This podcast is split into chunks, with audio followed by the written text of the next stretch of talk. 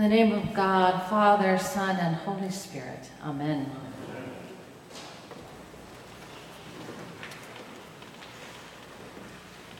I love the season of Advent.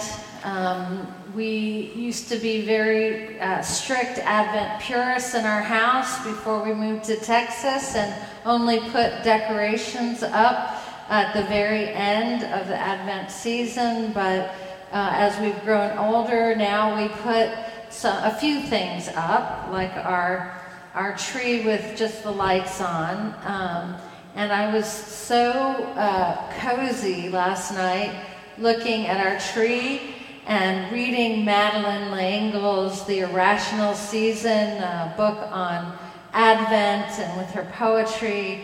And I just was filled with a, um, an irrational hope despite everything that um, people I love are going through and the world is going through. There was a sense of um, expectation, which is what characterizes this season. And so I wanted to share a short poem at the beginning of my uh, sermon from the irrational season. Uh, and I couldn't print out my sermon, so because our printer was not working here at the church, so I'm trying to use all my devices. And here it is. It's After Annunciation, is the title of this poem and this section. This is the irrational season when love blooms bright and wild. Had Mary been filled with reason, there'd have been no room for the child. So that is what Advent is about a waiting, an expectation, a sense of cultivating hope despite all rational indicators to the contrary. If Mary had been filled with reason, there would have been no room for the child. What sort of irrational, not, un, not, not irrational in terms of um, off uh, chaotic, but irrational in terms of um, being rooted in God's love and hope and expectation, are we um, to let into our lives in this Advent season? What sort of things that have been hard to hold on to do we need to try to get a further grip on? Where do we need to dig deeper into our spiritual core, into our hearts and heads and um, actions to, to, to be able to spread that word of light in a time of hardship? But not even that. If everything, God shield the joyous, if everything is okay in your world, then how can we um, take that joy? How can you take that joy and share it in a way that enhances and not diminishes that true joy that is not a Pollyanna, oh, everything's going to be all right, but a assurance, um, security, um, a um, trust that God is God and is present with us. And we know that because what we prepare for, what we learn again this season, is that God is with us in a child, in this world, in the spirits and fellowship that surround us. Well, let me get to the scripture. I feel like I'm preaching a sermon on a sermon. the scripture um, on this first Sunday of Advent is, is, is intense and it's um, uh, strong and it is also very tender. It is uh, scripture, all three of the Holy Scripture and the Psalm are passages that resonate profoundly at certain times in our lives. And so the first scripture on this first Sunday um, in Advent is from the prophet Isaiah. And the resonance that I feel in this scripture, that I think one or two of you might also feel at times in your life, is the, is the resonance is the longing to want God to come down and fix everything now. Fix me, fix them, fix them, fix that, fix the world. God, come down with all your power and might and strength and fix what is broken. And that resonates with me almost every day. I have to wrestle with that. I have to wrestle with that. And that's why we have Advent, because we have to learn to wait in the already not yet of God's kingdom. We have to learn how to wait, not passively, but with strength and hope and joy and um, love. There is a profound resonance with me in the scripture today. That resonance is a connection in the heart, mind, and soul, the very spiritual core of our beings that we can identify with. And this word from the prophet Isaiah, I so resonate with. God, who is almighty and all powerful, come fix each human being, make us perfect, make us right, make us better, save us from ourselves.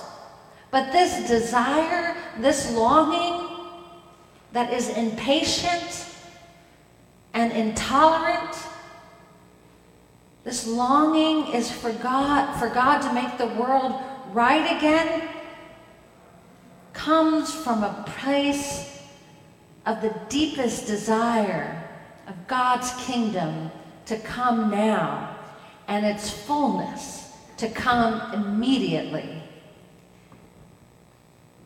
And yet, in Advent, we learn again how to wait. As we talk about listening actively, we have to wait actively in Lent, working on what we know is true while we trust in God that it will come by and by this longing comes from a goodness that wants to see the end of war and bombs and pain and corruption and greed and narcissism and the abuse of power and of hate. It's from a goodness that wants to see this healed. And the, the energy behind it is a passion that doesn't come from wanting things my way, but struggling with not having what I know God wants for this world right now. So we are taught again in Advent that waiting is not an option. We are waiting and we come upon this season to learn again how to wait. Actively, expectantly, doing what we can and knowing it's enough. The second lesson from 1 Corinthians, the first chapter of 1 Corinthians, has another type of resonance. It talks about being enriched in Christ, being strengthened in our spiritual gifts, and being strengthened in fellowship. And I am so pleased to see you all today because that is what I believe we do when we come together in liturgy. We come to be enriched in Christ and in fellowship, to get clarity about what our spiritual gifts are so that we may use them to benefit ourselves and each other. We come to be enriched in Christ, as the scripture in 1 Corinthians puts it. And in this fellowship, we are enriched. And we are reminded, we are reminded in Advent as we wait actively that the simple act of gathering and praying for God's will is what will strengthen us. And in this community, sometimes we are carried in our doubts. Sometimes we're not shining so bright, and others need to shine brightly for us. And sometimes we are the ones that carry others when their life begins to waver.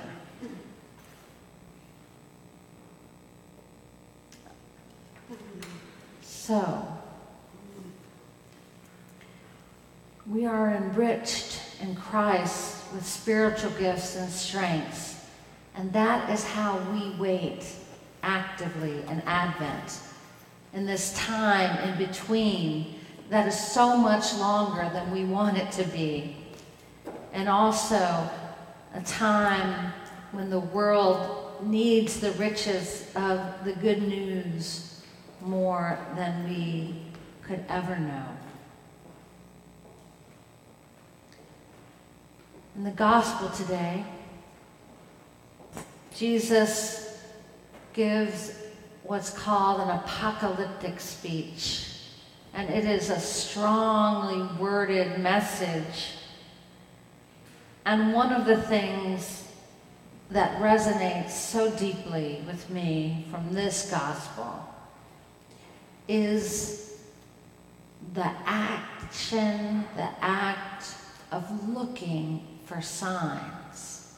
Looking for signs of change, looking for signs of God's presence, looking for signs of salvation and of goodness every day in ways ordinary and in the extraordinary. I look for signs, and that is a way that we are taught to wait again in Advent. To be reminded to keep awake, to be aware, to be alert, so that we can see those signs of God's kingdom on earth as it is in heaven. Now, I need to be reminded about looking for signs and staying awake and being alert because at this time in my life, I am very, very fond of naps. But that's not what keep awake, keep alert means. These three resonances that I've highlighted of the longing that things happen now and we need to wait and learn how to wait, of the gift that is given to us of being enriched in Christ strengthened in this fellowship and by the use of our spiritual gifts and this resonance of looking for signs is a way in which to keep Advent and to prepare for the coming of the kingdom and for the coming of Christ. In our gospel, it says to be especially alert, especially awake, especially aware in the evening, at midnight, at cockcrow, and at dawn. And I think that these are very important moments because in the evening, you come home tired from work or tired from a day's uh, labor and activities. At midnight, if you're up you could be a night owl or you could be experiencing tension or worry. When the cock crows is when the dawn is coming, but is not yet here. And at dawn is where we need to feed our cat, right? No? the dawn is where all of the practical things that we have to do come to mind, but also the dawn is where hope is renewed. So, this Advent season, look for signs to be aware, to be alert, to keep awake. Keep awake in the evening when you may be tired, but keep awake, keep alert in your trust in God. At midnight, keep awake, keep alert to the beauty in the depth of darkness. When the cock crows, keep awake to the possibility of hope. And at dawn, grab on to hope again. I turn to Madeleine L'Engle once again.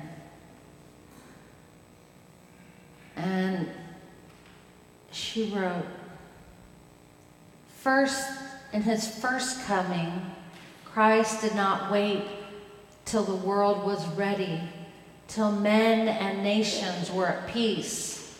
He came when the heavens were unsteady and prisoners cried out for release. He did not wait for perfect time. He came when need was deep and great. He dined with sinners in their grime, turned water into wine. He did not wait till hearts were pure. In joy, he came to a tarnished world of sin and doubt. To a world like ours of anguish, shame, he came, and his light would not go out.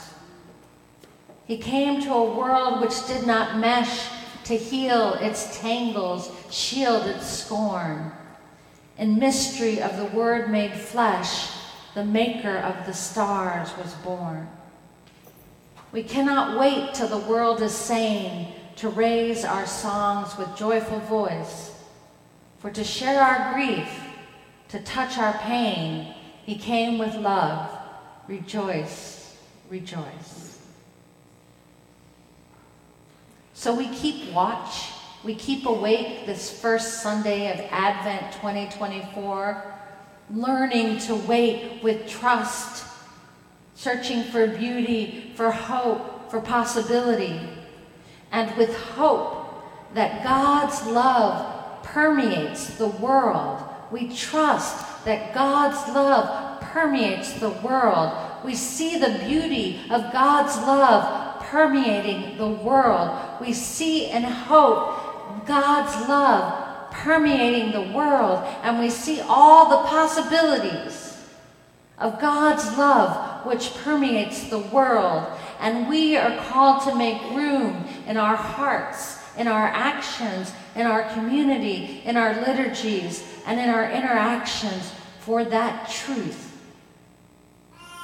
that God's love permeates this world to survive. And for this, I watch and wait with expectant hope. Amen.